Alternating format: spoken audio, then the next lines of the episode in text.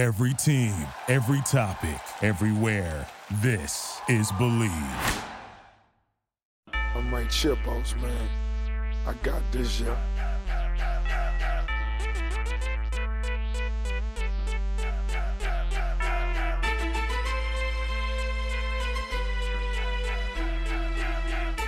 Welcome back, ankle pickers. We're here for episode 29, I think. 30.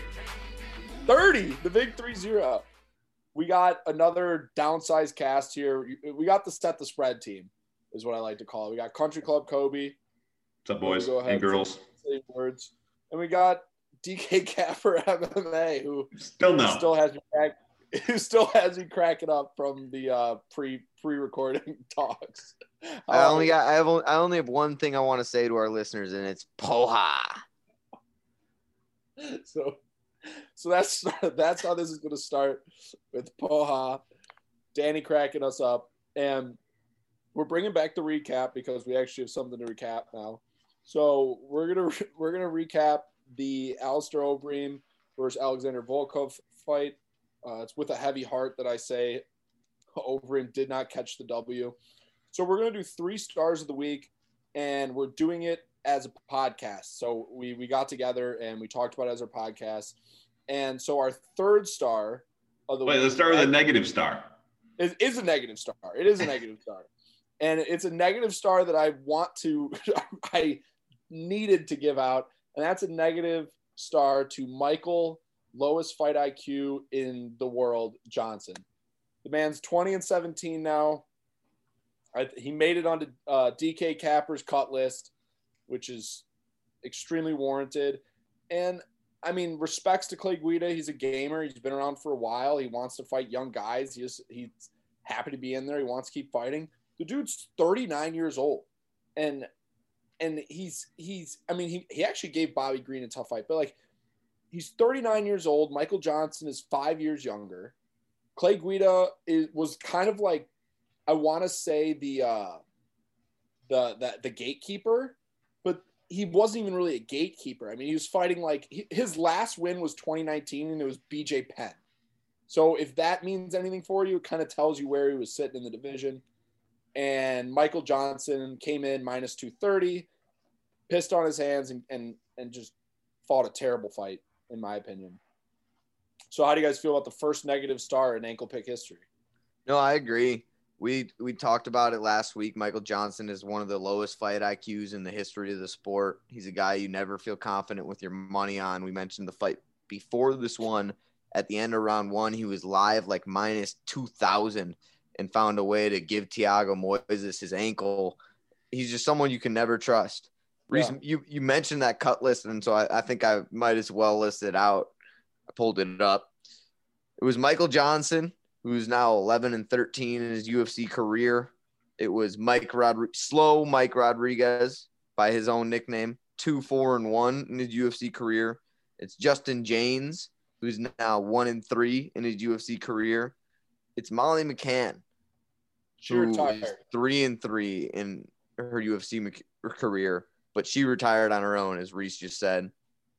It's Martin Day, who's you 0 and 4. That's Yeah, an obvious one. Yeah, he's And Jerome Rivera 0 and 3. Yeah, and the the thing you mentioned the uh, Thiago Moises where he gave him his heel. Got to remember he also dropped that decision to Stevie Ray. You cannot script this. And then do you remember that Josh Emmett fight? He was literally winning the entire fight, going to coast to a decision, gets knocked out by Josh Emmett within his range with like maybe 40 seconds left. So if that doesn't tell you to never bet Mike Johnson again, I don't know what does. If you if you if you're continuing to ride him on this four fight or five fight or nine fight skid he's on, whatever the hell it is, last win against Artem Lobov in 2018, then that's on And that's a meme right there. yeah, then that's on you. Uh, so so that I had to give the first negative star in angle history, and and I think Michael Johnson will take that honors with with a grain of salt, I'd imagine. But that's that's on him. So our second star of the week is actually our ankle lock, which advances to Country Club Kobe. Do the honors. What does this advances to? 10 and 4. 10 and 4. Okay. So 10 and 4 on the ankle lock, continuing to plow ahead, making money. But it is Ode Osbourne. And there's not a lot of notes to add to this one because it lasted a whopping 26 seconds. Yep, he landed. That's it. Used Night, his night. re- u- he used his length length and just absolutely annihilated him. And Jerome and that that pushed Danny to give Jerome Rivera the pink slip. Pink slip on his locker So when he went to take his gear off. the number one star, and I don't think it's going to be surprising to anyone who's listening, but Corey Sandhagen. And nope, we had a negative star, two star. We've got Kobe second Colbert. star. I counted Michael Johnson as our third star, and then we're gonna have some honorable mentions. All right, fine. So our our, our main star, because we had our negative star, Michael Johnson, our two star, which was because I counted that as our three star, two star Got. Ray Osborne, and our number one star, Corey Sandhagen, bantamweight co-main, flying knee knockout, 28 seconds, and and this is where it gets interesting. Danny thinks that is the better, the best flying knee in UFC history, and tops Jorge Masvidal's five second flying knee. Danny, I'm loving to give you the floor here because I am dying to hear your reasoning. And I'm happy to take it. Yeah, I exactly what you just said. I think it's definitely knockout of the year. It's early in the year, I know, but I think it's going to be definitely knockout of the year considering the contenders we had last year. Even comparing to the Joaquin Buckley, I like this Sandhagen one more, and the reason has a lot to do with the technicalities that went into it, or, or how technical it was. And comparing it to the Masvidal, Ben Askren one. You got Askren, a guy stylistically who's been a winner forever, but has kind of always been the guy who you know what I'm going to do and I'm going to do it anyways. I'm going to go for that single leg or that double leg. I'm going to shoot right away. I'm heavy pressure. You're not going to get up. I'm going to ride you till the bell rings, and that's going to be rounds. Jorge Masvidal just ran in and kind of threw it, albeit that it was very precise. It was perfect on the money. This Sandhagen Frankie Edgar one happened almost. I was looking back. I don't even think that Frankie Edgar was shooting for a takedown. I think that I don't think he Sandhagen feinted a certain kind of thing and got Edgar to duck his head under and do a little bit of a boxing dip. And that's when But Sandhagen threw it up the middle. Sandhagen telegraphed it for sure. It, it wasn't a. It didn't look like a takedown to me either. But I do think Sandhagen was setting up the knee. I think it wasn't a. Uh, yeah, I don't think it was. I agree. I think I think Yeah. he set it up, but I think he set it up perfectly. It was almost like Masvidal had it handed to him that everyone knew Ben Askren was going to run out there against a Yeah, striker but- and throw a single leg, and Sandhagen was like, "I'm going to make you throw your chin in the middle, and when you do, I'm going to tee it off like a driver, like a big Bertha Taylor made." Yeah, I just seeing how Frankie Edgar got finished by Korean Zombies, seeing how Frankie Edgar's got finished by Brian Ortega and so on. It's still very impressive. It's a phenomenal knee. One of it pro- definitely the second best in UFC history that I can remember is phenomenal. Even the setup was amazing. The reason why Masvidal's ranks for me it is because he was drilling it nonstop before the fight. And then it landed and worked perfectly on a guy who was outspoken, thinking he's the best welterweight in the entire world. Comes over to the UFC, gets that questionable bulldog choke against Robbie Lawler, and then boom, gets absolutely popped. There was just some I mean, of with his outspokenness as UFC fans, were we ever really close to considering that? no, but that's what made it even more. I think that's what built it even more. They didn't like each other. There's animosity. Like there But Frankie is a guy, albeit you mentioned that he's been finished in now three of his last six. For the longest time, he was a guy Yeah, who's no, for sure. known as durable. Yeah, for sure. And that fights- one most shot to, like, yeah. Crumple him? Oh my Yeah, gosh, I agree. awesome. And they're both m- moral But of the story, no matter what side, Yeah. they're both unbelievable, and we've gotten them in like a two-year span. So How lucky. it's really starting to heat up. So a couple honorable mentions. One honorable mention for for me and the the pod as a whole was Devonte Smith. We talked last week about we had questions about that Achilles injury. We had question about that big. He he was a big favorite, minus seven fifty, closed at the minus thousand range against Khama Worthy, and and dropped that one via KO. And so then he, he has a torn Achilles, rehab, came back. To me, he looked phenomenal and well deserving of honorable mention. Yeah, he catch that yeah, under for top me. prospect. Yeah, Uh, good good uh, KO victory, and also land Justin James on Danny's cut list. And then the main card, which is something that both Danny and myself are too emotional to talk about, but Kobe insisted. Alexander Volkov in, the main event. He looked precise. He looked strong. I mean, it was all over after Reem broke his nose, but uh, that's not a nothing win. And it's about time he got, you know, I'm not saying that he's ready to put up a fight with some of the top in the class there, but he's going to get matched up with them now. Well, I'm just frustrated he couldn't finish Greg fucking Hardy and he finishes my boy Reem. Like, can we flip those from an emotion standpoint? I, like, oh, I just want to see Greg Hardy get smashed, and I don't want to see Reem ever get smashed. No, could, could couldn't agree more. I mean, but when you look back at Alexander Volkov, I mean, he's a guy for the heavyweight division. I, I obviously think of his length. Like, that's the first thing that comes to my mind, being six seven. But I, I didn't really think of him as a finisher. I just, I didn't. We said it last week. He's a point fighter. I mean, it's a point fighter versus point fighter if you look at him, he's on quite the streak that got that got disrupted by Derrick Lewis, but that was very similar to that Alistair Ger- Jairzinho fight, where it was a last sec, like literally last five seconds. Uh, Derrick Lewis caught him.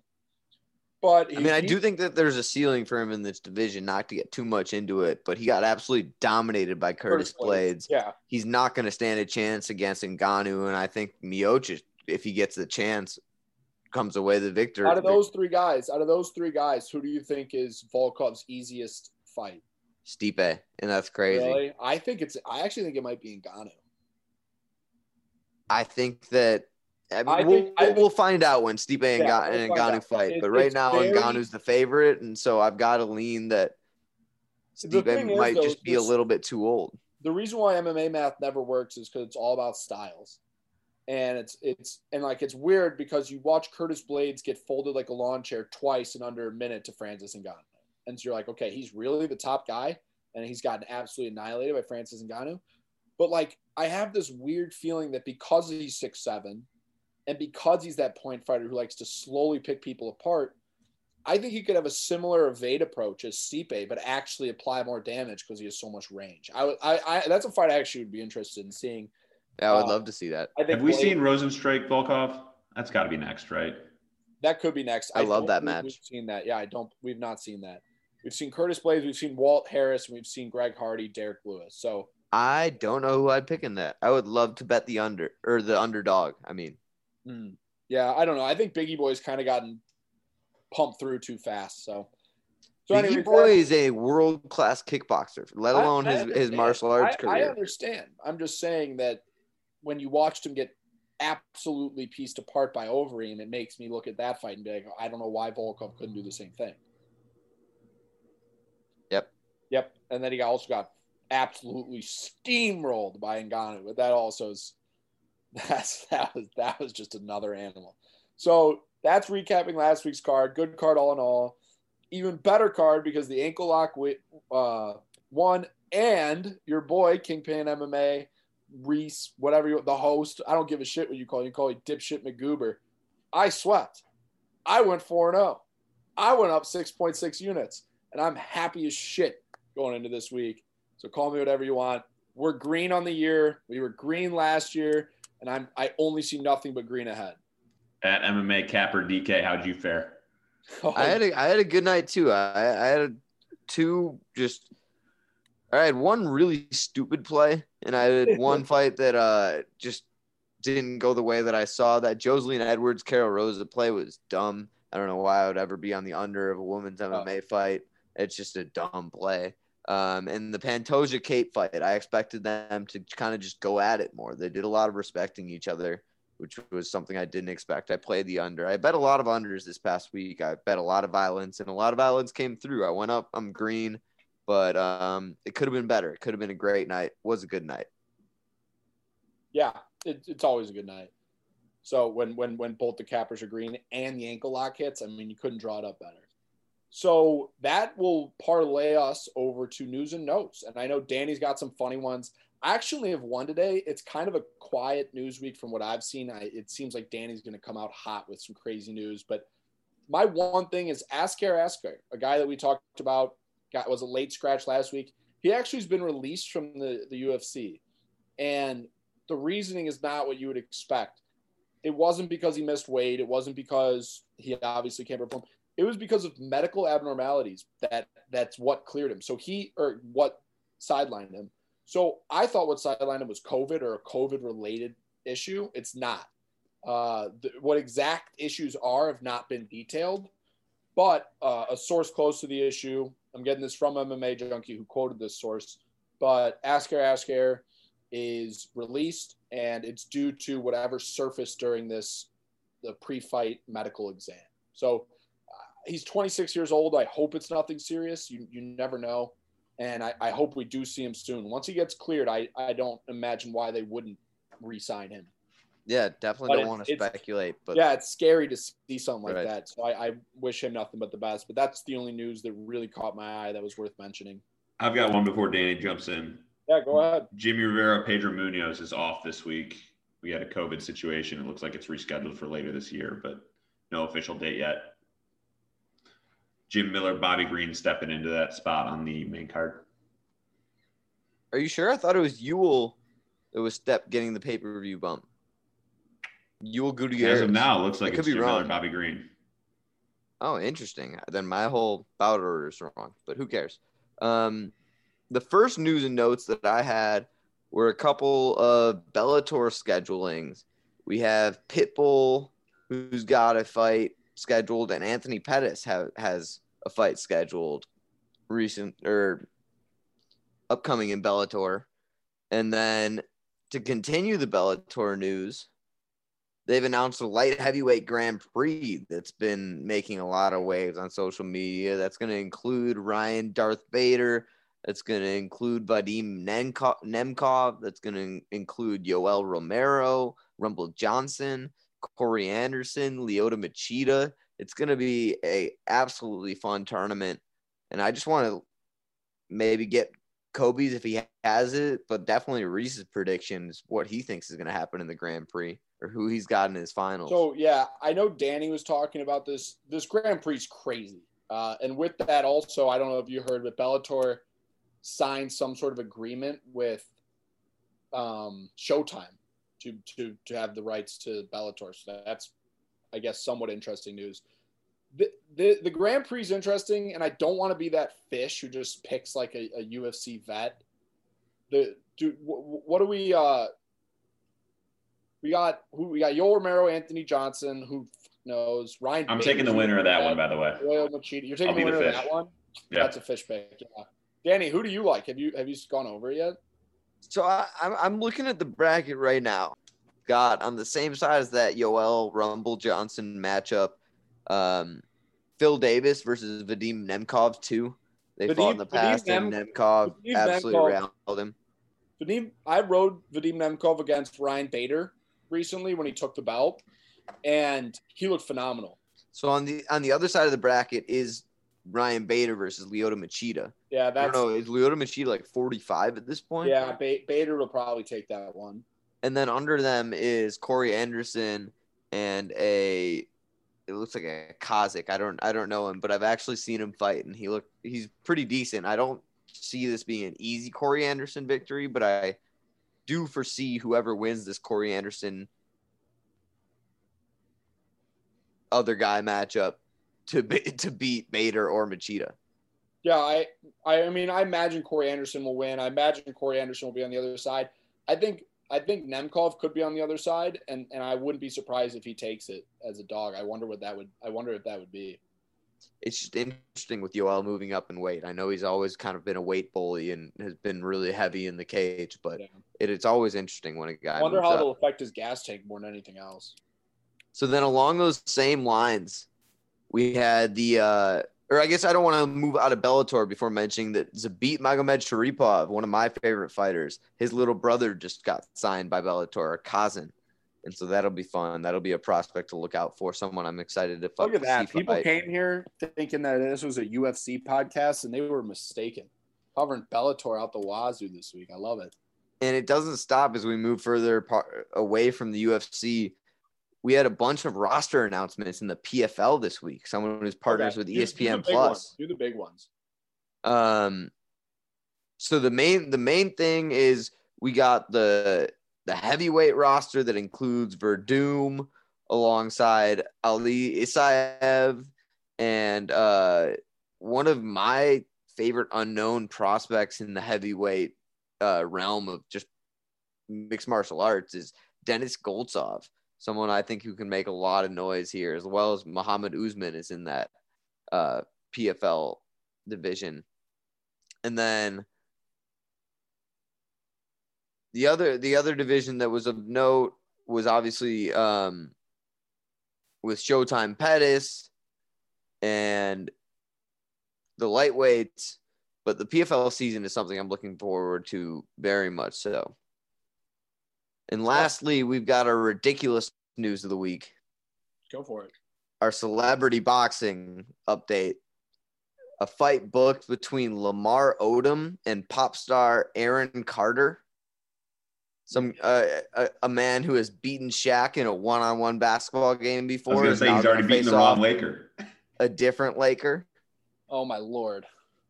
And then also, there's a lot of talks. I know Rough and Rowdy is, is a promotion that we pay a little bit of attention to. There's a, there's a lot of talks that the headliner for the next event might be pro football commentator from Pardon My Take fame versus Darren Rovell. Yikes for Darren. I've seen him try to run a 40. And not fast. Not fast. No quick no quick twitch. yeah, I know. I know there was a rough and rowdy event this week where Jose Canseco got fucking absolutely stuffed by Oh. some part. Yeah. Less than 10 seconds. Billy Football. Another Pardon My Take podcast. Yeah, I, I don't know much about Barstool, but I just know that that I just I know Jose Canseco, and I I couldn't help but laugh. So that recaps news and notes for the boys. We are now moving on to ankle lock of the week before we get into the new card, because this is a first ever appearance on the ankle lock. We're doing a parlay, and, and the reason why is because we just couldn't decide on one because they're both so good, and the parlay makes it a little bit more manageable. Sorry to step on your toes, Kobe. Oh yeah, Kobe needs us to step on his toes. My parlay of the week needed a week off. I'm I'm on Yeah, I was about to say he, he needs a three week skid. So we're me and Danny went through the whole card talking about where we thought, who we thought, what we thought, and, and it was both overwhelming that these two guys are going to absolutely roll through their opponents, and the parlay money actually pays pretty well. So, Danny, I know you said your notes are going to be hilarious. So if you want to take it over with the payout, balls in your court, my man. What's our ankle pick this week or ankle lock? Well, yeah. So our ankle lock is going to be the parlay of Adolfo Vieira and Belal Muhammad. Those are both a couple of fights where I looked at, I watched a lot of tape, and I came to the conclusion that it was really one sided. And then I looked at lines and I realized that Vegas agreed with me. And so it was a, a weird situation where Reese and I got together and we agreed on a parlay. And uh, I'll, get into the breakdowns when we get into the breakdowns but this is one I feel really confident about. These, these are two parlay pieces that if you've got any bet on the rest of the card, throw that with these two and just increase your odds. This is going to be fun. Yeah. And so we got it. If you parlay both of them on five dimes, we got it to, to minus 175. If you shop lines or if you wait closer to fight night, you, you might do better, you might do worse. But 175 is beyond manageable. And both these guys have a very small window of losing. Uh, and if anyone if anyone caught it, the, the, the main reason that I had Danny take over is I didn't want to pronounce Hidalgo or, or whatever the hell. is. Adolfo Rodriguez. Rodriguez. so going up, going up this card, we're we're gonna shorten it a little bit here instead of Bogdan Bogdanovicing you guys with pointless tidbits or, or notes. We're gonna mainly talk about the fights that we that probably will see our card or we have some to play. But I'll list the fight off and and read the line anyways to, to get you guys thinking about what might make your cards. So the the curtain jerker on the early prelims is Gillian Robertson versus Miranda Maverick, and and that line. Oh, best fight odds didn't do it in order this week. Okay, Miranda Maverick is minus one thirty five. Gillian Robertson plus one fifteen. That opened is at Miranda Maverick minus one ninety five, which is just crazy. So sharps have steamed it down on Gillian Robertson, but still, that is seems crazy. I don't know. I don't know if Danny. I know Danny swore off women's MMA, but that line seems sketchballs to me. you said it. I, I've sworn off women's MMA, but this one actually might be a play for me. I know it actually might. Robertson has the BJJ advantage in my head, but I think that's about it. I know.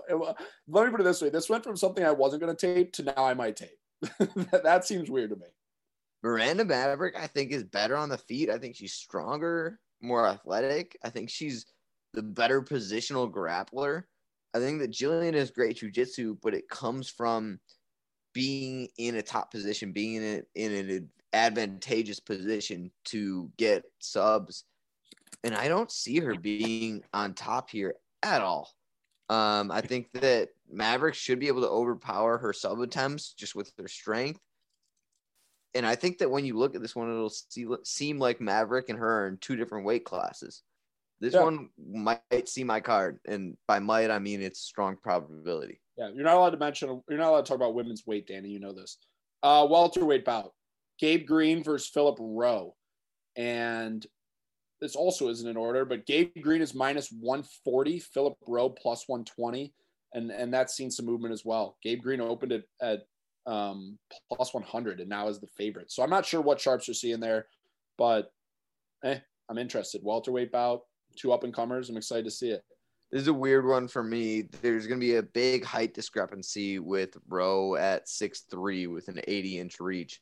But he's the kind of guy that hasn't seen like a third round more than twice in his career. It's going to be interesting to see if he goes into deep waters. Green was a guy who has shown to take big punches. He took all of D Rod's power in I was about to say he fought D Rod. I Philip Rowe, I think, was on contender series, maybe. Yep. Yeah. So young, young. Um, this this one I, I could lean green KO. This is probably just a pass for me, but it's going to be an interesting matchup just in terms of how Green manages the complete size discrepancy. I hope that Rowe doesn't get in the clinch and just wear on him. You rarely see that type of size discrepancy, and then that guy be the favorite. But you'll see it again later in, on the main card. Uh, and then to, to cap off the early prelims, which this fight is the one I'm made one of my more excited fights in the entire card. Ricky Simone versus Brian Kelleher, and I do want to take a second to stop on this one because this is a featherweight bout. We Rick, we recently saw Ricky Simone, and Brian Kelleher is like Mister. Like he always gets overlooked, and always seems to, to come out with a W. So this line is I'm actually interested on this one. Brian Keller plus 205, Ricky Simone minus 240 or yeah, minus 245. So that line seems about where I expect. Brian Keller getting overlooked again, but do, Brian Keller can wrestle and he has good jiu-jitsu. So I, I'm I, this one intrigues me. I'm actually excited for this fight. And we also mentioned, I think on last week's pod, uh, recapping uh, some someone else, but Brian Keller has a money guillotine. With Yeah. Ricky Simone's style, I, I see him shooting for a lot of takedowns here. His wrestling looked absolutely phenomenal a couple weeks ago, and he's got a quick turnaround. And interestingly enough, this is at a weight class above. That's what I was about to mention. And I The- the actually- featherweight, yeah. I actually think it's probably better for him I, that he doesn't have to cut weight twice in like four weeks or whatever, having fought at both feather and bantam. I do think the line's kind of, of appropriate. Appropriate. I agree. I mean, look at the under two and a half a little bit. I, see- I'm seeing it at plus one seventy five. I see that Kelleher could get a knockout, could get a guillotine, and I'm seeing that Ricky Simone could out grapple him and get a sub. There's an interesting play, maybe a sprinkle at plus 175 for the under two and a half.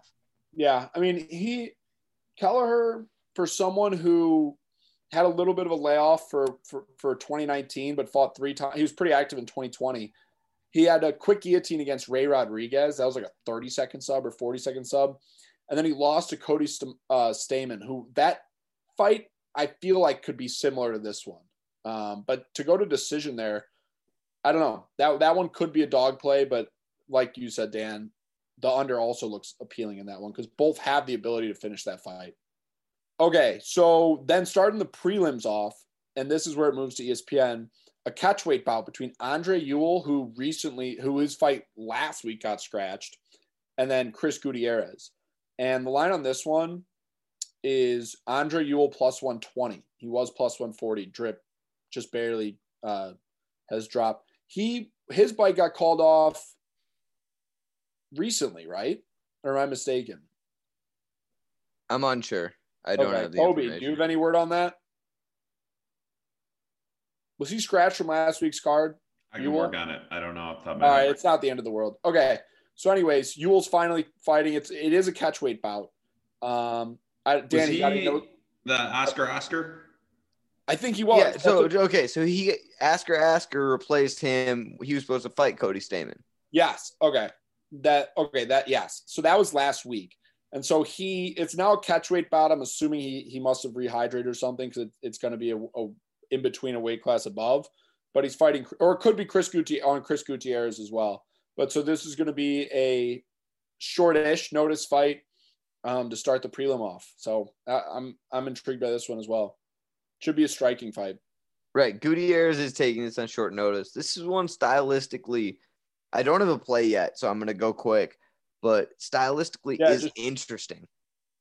Yeah. Yula is someone I see as a not I see. He is a boxer.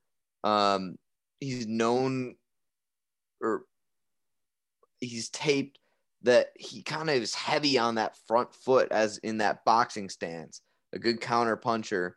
But Gutierrez is a guy who really takes advantage of those calf kicks and could absolutely chew up someone who's got a lot of weight on their front foot. And at the same time, Gutierrez is a guy who exit those exchanges with his chin up in the air. And so I could see Ewell with a good counter punching background, the good boxing background, getting a KO on one of those counter punches where Gutierrez is exiting poorly. So this is a stylistic matchup I'm excited for, but I don't really see what side I'm going to favor yet. Yeah. Women's strawweight bouts next. I'm sure Danny's going to be quiet for this one. Mallory Martin versus uh, Polyana Viana. Pol- Polyana Viana. That was Uh, surprisingly pretty close, I think.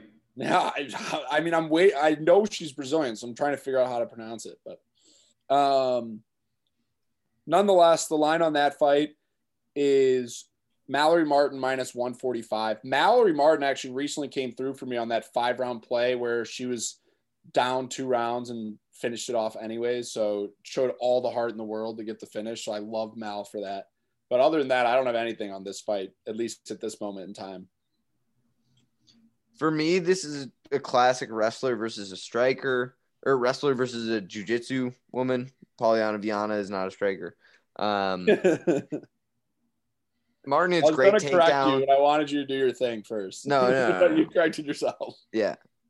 Uh, Martin has great takedowns. She looked bad against Jandiroba, but Jandiroba is kind of in that elite class of How women's sexy she is. jujitsu. Um, Polyana is good, but I don't think she's world class in her jujitsu. This could be a good opportunity to play Martin. I'm probably not going to see my card as reset. I don't love women's MMA, but and it, and it pains me to do so. This seems like a great opportunity to take wrestling over jujitsu. Polyana is just not at that elite level yet. Yeah, it could that that that could definitely also see the over, but it's gonna be minus five hundred, so it doesn't really matter. So now the next two fights on the card before we get to the MCC and the main card are I'm gonna I'm kind of gonna bundle them together here, Danny, because they are our ankle what our ankle lock is. It's the Belal Muhammad versus uh, Dhiego Lima fight, and it's also the uh, Vieira versus Anthony Hernandez fight. And both those lines, as previously stated, are something ridiculous in the 400s. We did parlay together. So on five dimes, you can get uh, Vieira at minus 380, and then you can get Belal Muhammad at minus 410, open at minus 325. So he's seen a ton of sharp action there. So just But- to peel back the curtain for our listeners, kind of my process for taping is we do the set the spread and I find out like whether I'm off or not, maybe on the on the line, but I don't really know the line. I'll tape it and then I'll write down what I think the line would should be, kind of similar to the set the spread process, and then I'll check it.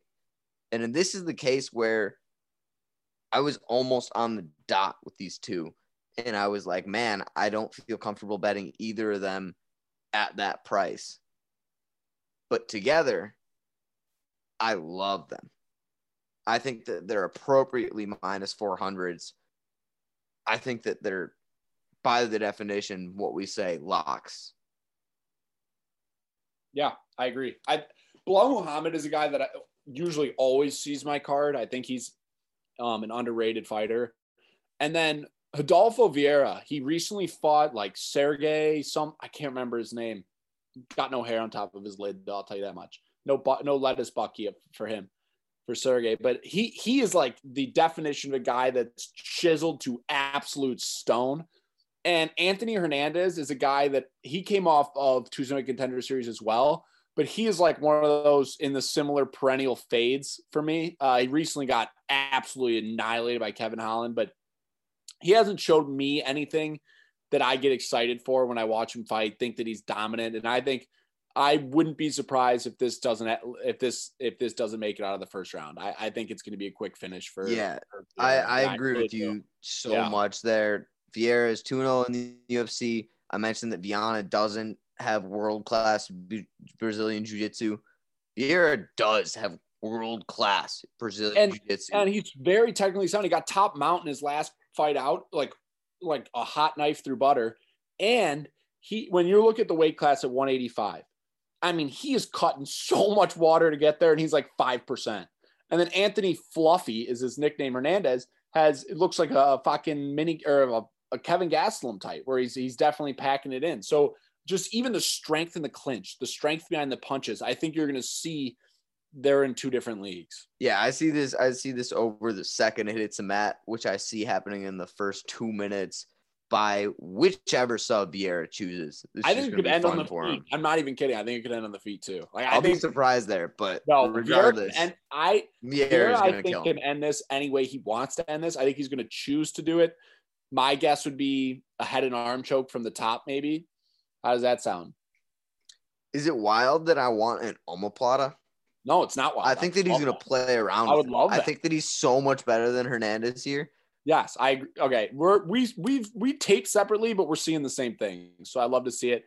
Um, so that's good Normal Omoplatas are rare as for you listeners that might not know jujitsu as well as me or Reese or whoever. Or like a Von Flue type. Omoplatas are very rare. There's maybe there's single digits of them for finishes yeah. in the UFC at this it's point. Von Flue, omoplata, and calf slicers. Those are like the ones that if you see get, get stand up and just start and a twister. Twister, twist. No, that is Bryce Mitchell and Bryce Mitchell only. and and Korean Zombie had a twister. Korean Zombie did have a twister too. Um, always good stuff. But so that actually is going to cap up the prelims for us. Ending. Hopefully, we instilled more confidence in the ankle lock this week. I'm feeling really good about it will definitely see my card.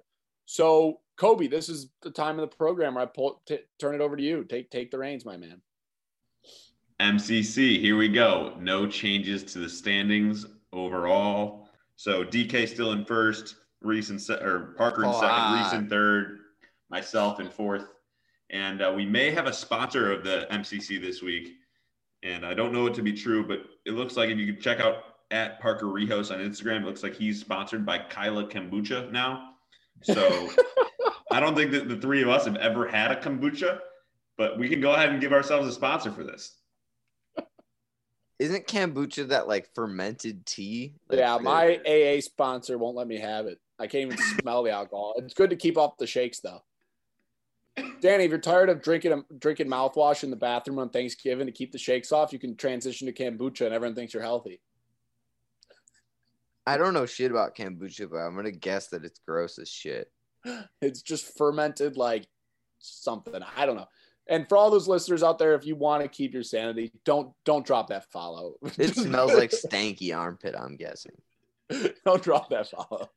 So, uh, you just updated the MCC results. Uh, Parker will phone his in. I'm assuming Kobe will be on top of that for the graphic this week. That is always dropped on Ankle Pick Pod over on Twitter. So we'll get into it. I, I uh, what order should we do it in, Kobe, this week? It, should it go DK, Danny, myself, CK. All right, let's do it.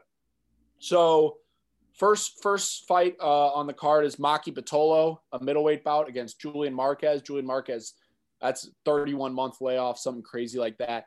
And the line there is Julian Marquez minus 165 and Maki Pitolo plus 145. And if you listen to Set the Spread every week, you're already familiar with these lines, but now they're more ingrained. The movement has kind of been baked in already. So they'll be a little bit different, but the idea is the same.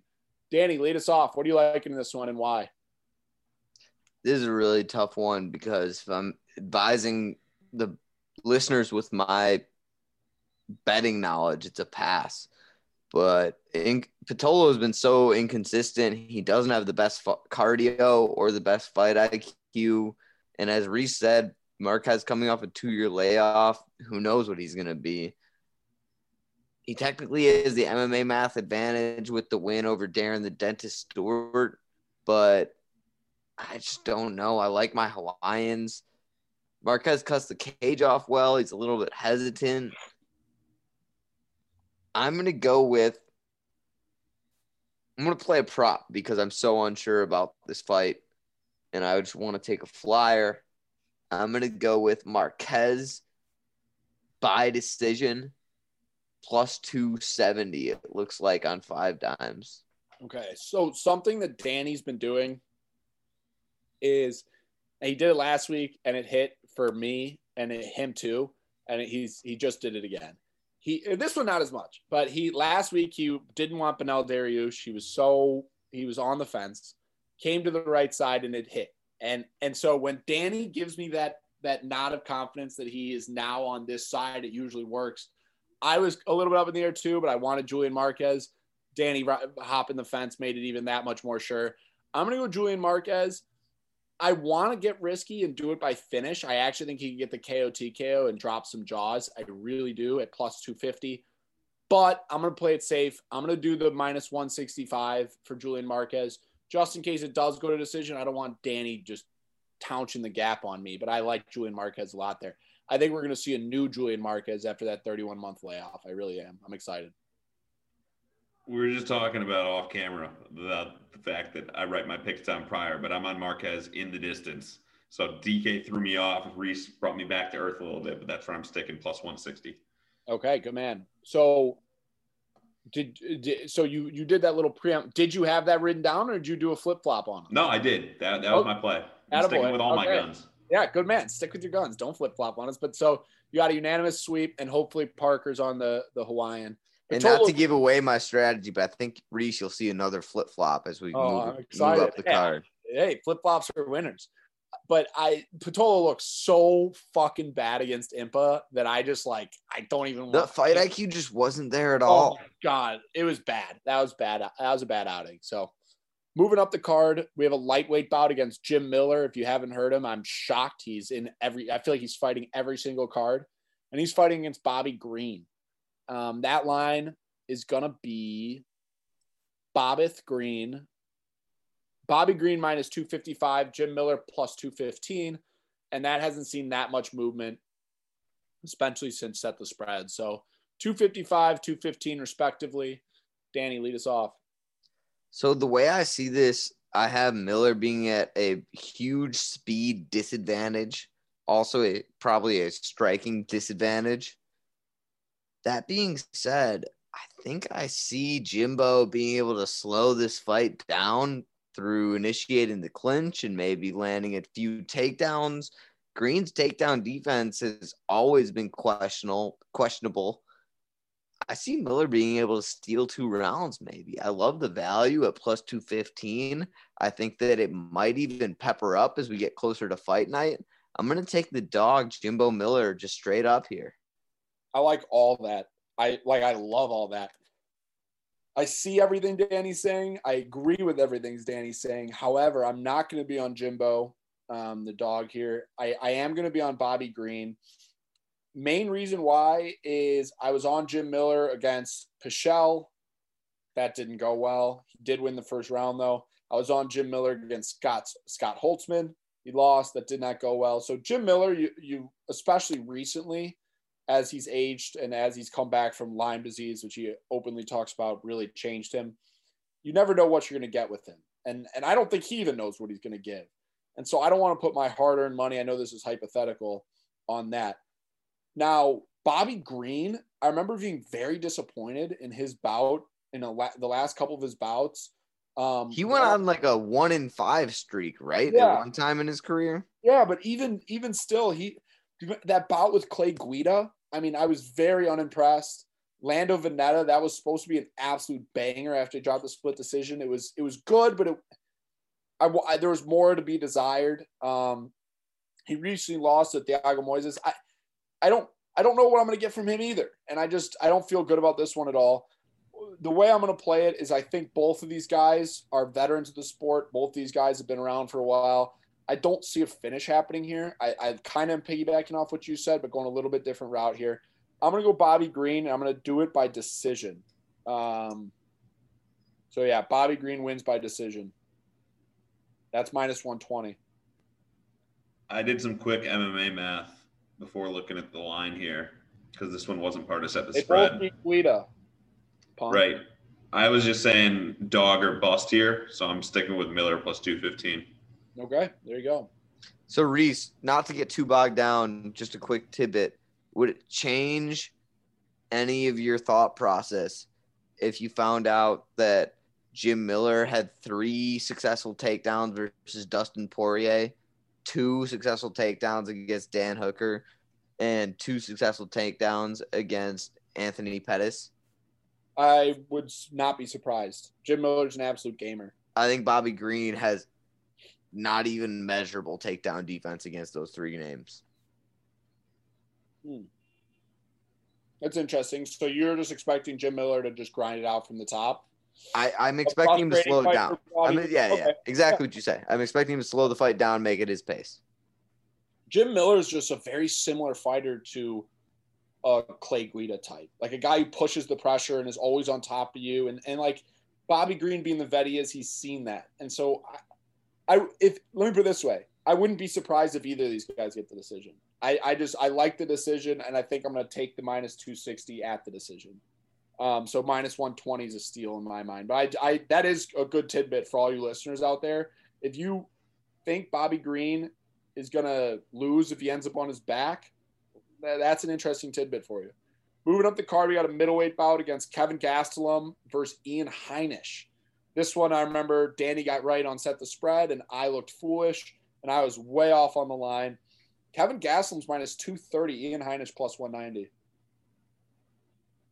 Yeah, Reese said that I had a good idea on this one, and I really, I really kind of was keyed in on what Vegas might have been thinking. I do think that Kelvin Gastelum is the better mixed martial artist everywhere. That being said, the same thing that Reese was seeing, the Kelvin Gastelum that we've gotten recently has been so hit or miss, such a roller coaster to follow. This is one I'm not going to put my hard-earned dollars behind. This is a pass for me. I think there might be a pink slip in Gastelum's locker if he loses to Ian Heinisch and drops four in a row. And at the same time, I think that he's still a legitimate top 15 ranked fighter. So it's a weird kind of Yeah. mix up. I mean, we've seen ranked fighters go in this new wave. Yoel, who's already made an appearance on this show, but yeah, I mean, dude, get, go do your pick, and and and I'll tangent off what you said because a lot of what you said, I I agree with. I am to go. This is another one where I don't feel super comfortable on either side. So I'm going to take a flyer on a prop. I'm going to take Gastelum by knockout. I think that the power's there. Give me the plus 440. Plus four forty. Okay. I think that that's a good number. I would, and for those listeners, I was almost on Heinisch by decision. So, if that tells you anything, um, for me, I, I don't agree with the pink slip aspect of what Danny said. I think that kind of like how Michael Johnson stuck around in the UFC because of his good wins. I think Kelvin Gastelum, like, I think that, that fight against Izzy alone will keep that pink slip out of his locker. But I agree, four fight skid. What worries me is my the last Gastelum I saw was the Jack Hermansson Gastelum. That was a bad. But you Gastelum. didn't even get to see that Gastelum. You didn't. He didn't get to get in the flow of anything. He didn't get to react. He just got caught. I think Heinisch is going to fight a very similar fight style to Hermansson. And I think that Ian Heinisch is going to be able to just grind this one out. I I I wouldn't be surprised if Danny is right. I like Gastelum is a talented fighter. I just have never liked him at middleweight. I'll continue to not like him at middleweight, and and that doesn't change all of a sudden that he's gotten older and has dropped four in a row. So I'm going to go Ian Heinisch plus 190, and I'm going to take that one to the bank and cash that ticket. I'm also on Heinisch plus 190 and made that pick off of Reese being kind of dumbfounded by where that line sat I was two days I, ago. yeah 200 seems seems shocking to me. I won't lie to you. Um, 190 seems like value there for a guy who is still a top 15 middleweight, and he's a true middleweight, and he's fighting a guy who's undersized on a four fight skid who just got tapped out by a white belt. I okay. I I don't think that Kelvin's undersized. I think he'll have the undersized. pow- I th- I think he'll have the power advantage in this fight. Yeah, I, I, would- I, I, he's got, he does have a rare power to him for sure. I just see him. I just see him kind of better everywhere, and I don't. I don't expect him to ever enter a fight and wrestle at this point in his career.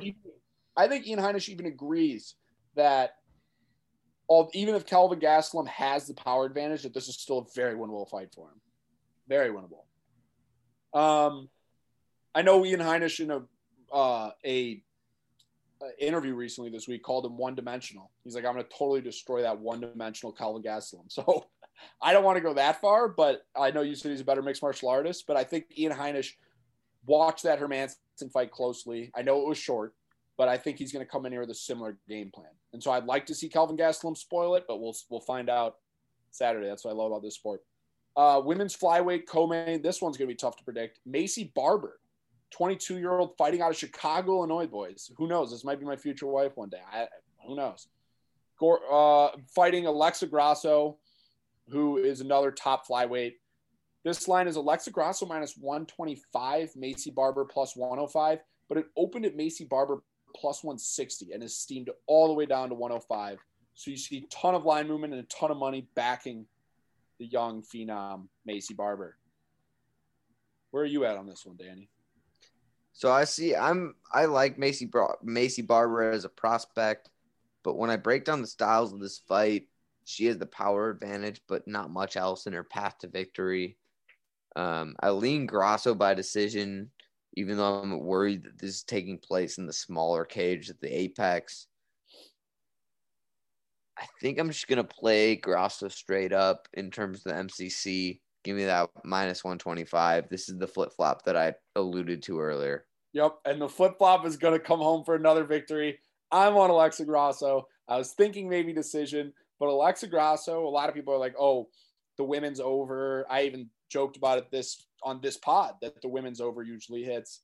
But Alexa Grasso finishes fights. She's got like, I know her last three or four have gone decision, but she's got four finishes in the UFC. And I'm I'm excited to, or four, maybe four finishes in her career. But I'm excited to see this fight. I, I I don't think it'll be a finish. I think it'll be a decision, but I wouldn't be surprised if if Grasso does finish her in the shortened ring, like you said. Give me Grasso. I'll take the minus 125. I'll call it a discount, and let's let's call it there.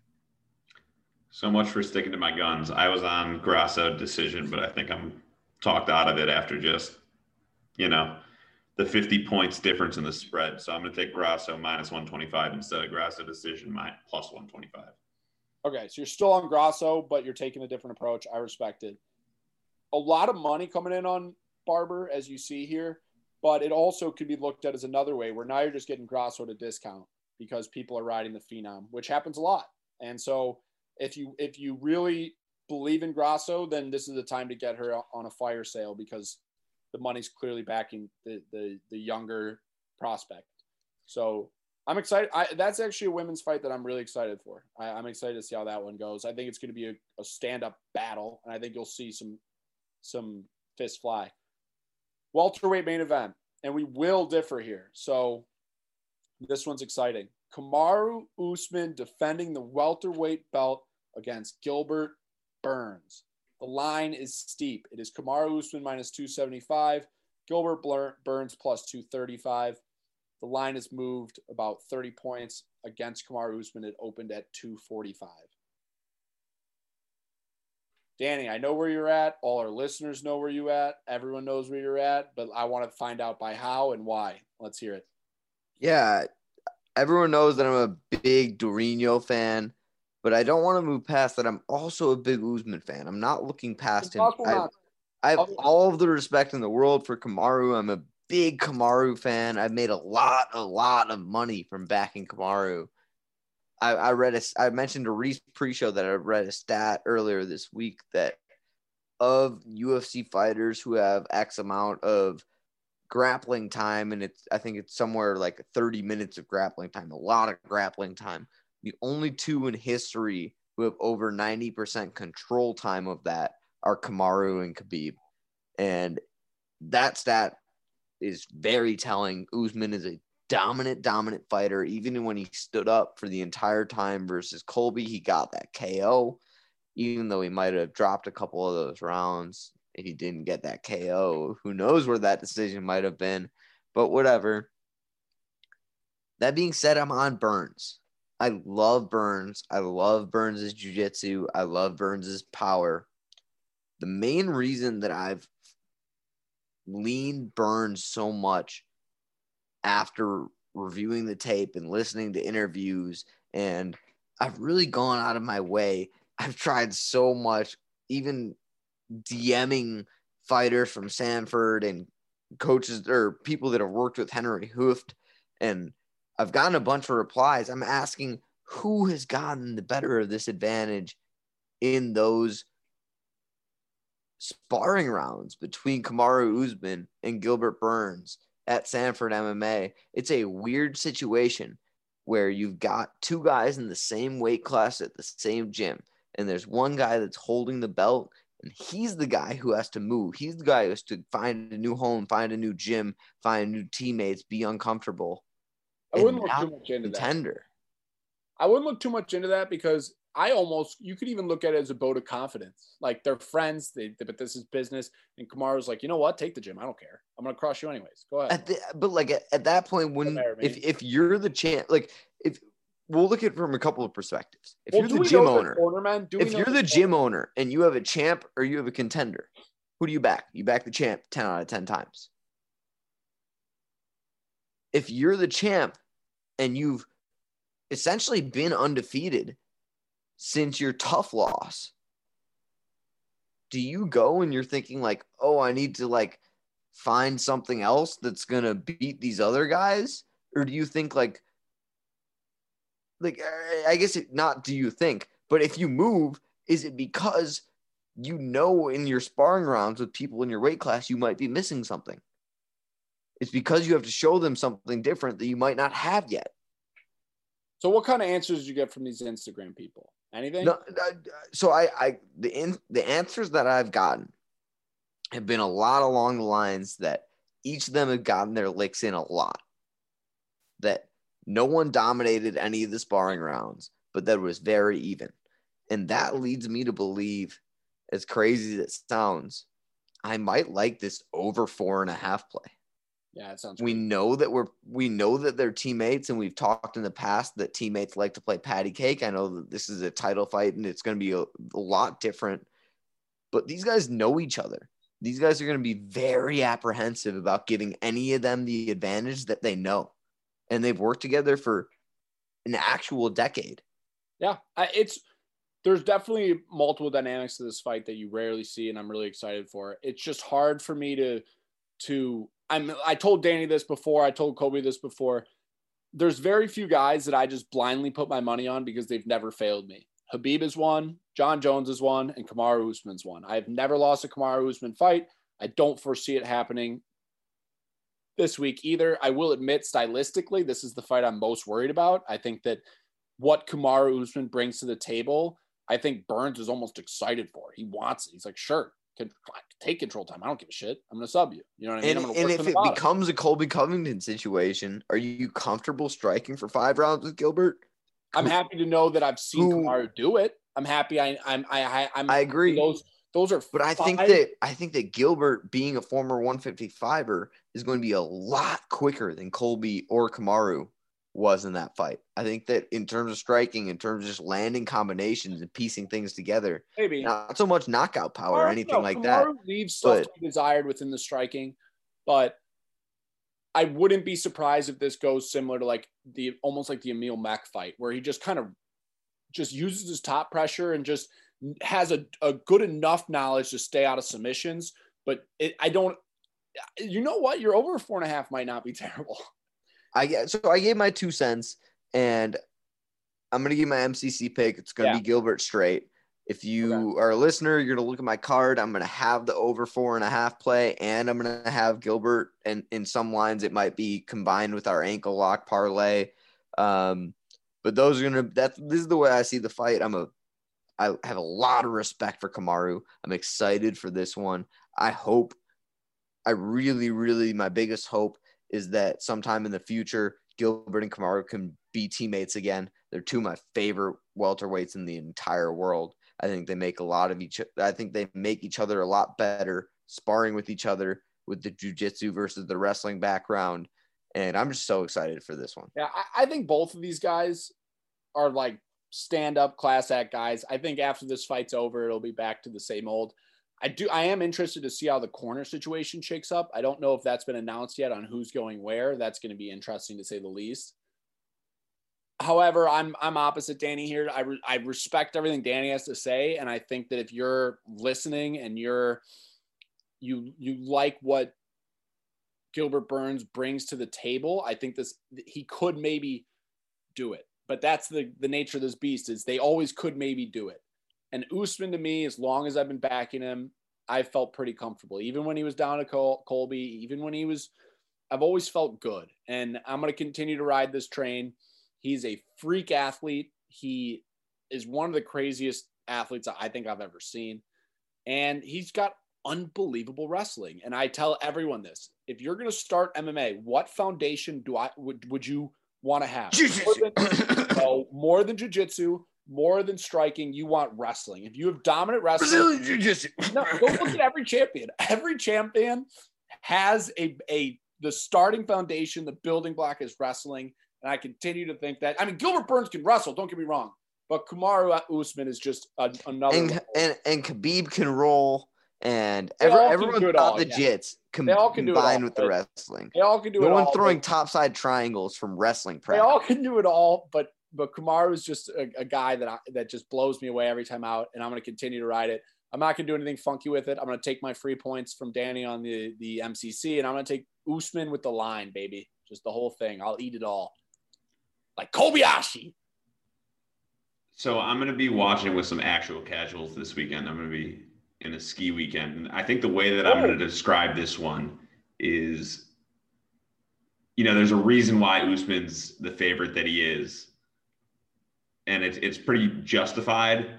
But I also can't look at a plus 235 Burns line and sit there and be like, yeah, I'm not going to take that. I'm going to be on Burns. I'm going to tell these guys that I'm with that, you know, he's probably not going to win because Usman's on the other side of that.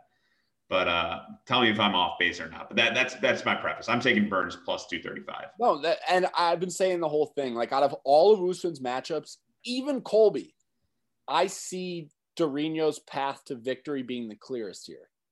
I, I think that he has the clearest path to victory. It wouldn't surprise me in a second if we hear Bruce say and new. I just think that it that getting a guy like Kamaru ever is is free money and I'll take it. No matter who he's fighting. I just really think he's that physically dominant. And so I'll ride it till I'm wrong. I'll ride it till I'm wrong. Can I put a little tickler in our uh, listeners' whatever you want. mind? What are the chances that we get a plus six thousand fight is a draw? you're slow tonight. You're just like you're... I think I think it's possible. I don't know who's getting the 10-8 though, and I don't know who's losing the point. Right. And, uh, in order to get a draw, some weird things got to happen in UFC. Well, it's got. It's mainly a 10-8 or someone needs to lose a point. Or or we get some split judges but if you get then it's just a split decision. on two different rounds.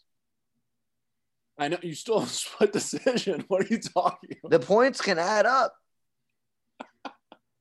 to a split decision You unless get, you a- get a couple close rounds and you wind up with this uh, with a you draw. need a 10 8 It or would a have to 9 be a majority draw for it to draw. Yes, it needs to be a majority draw, not a split decision. You So need a two judges or or or, have or, yeah. even points total. And and and this is a fight where that's not wild. I don't Okay, hate the uh, logic, yeah. but I if there's a lot that has to go. Like if Whatever. that's your card, I'll be I'll be I will crack my that my ass up. So a lot of laughs here on this programming, and shockingly, the panel is on. Uh, the dog here burns. It's exciting. I know it's going to be. Poha! Eh, Hey, who knows? No matter what, the division's going to get shaken up this weekend because whoever Ben draws Gilbert Burns, if he loses, is in trouble, and whoever draws Kamaru, if he loses, is in trouble. So we're going to see some drama shake up in the welterweight division. Uh, that's it this week. I, I think we're all done here. Kobe, enjoy your ski trip. Danny, I, you've been funny as hell tonight, as always. I, these are always a blast. So that's it for us on the Ankle Pick Pod.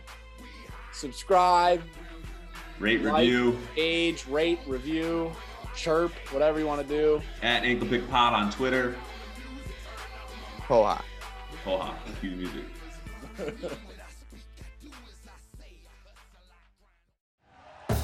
Thank you for listening to Bleav. You can show support to your host by subscribing to the show and giving us a five star rating on your preferred platform. Check us out at Bleav.com and search for B L E A V on YouTube.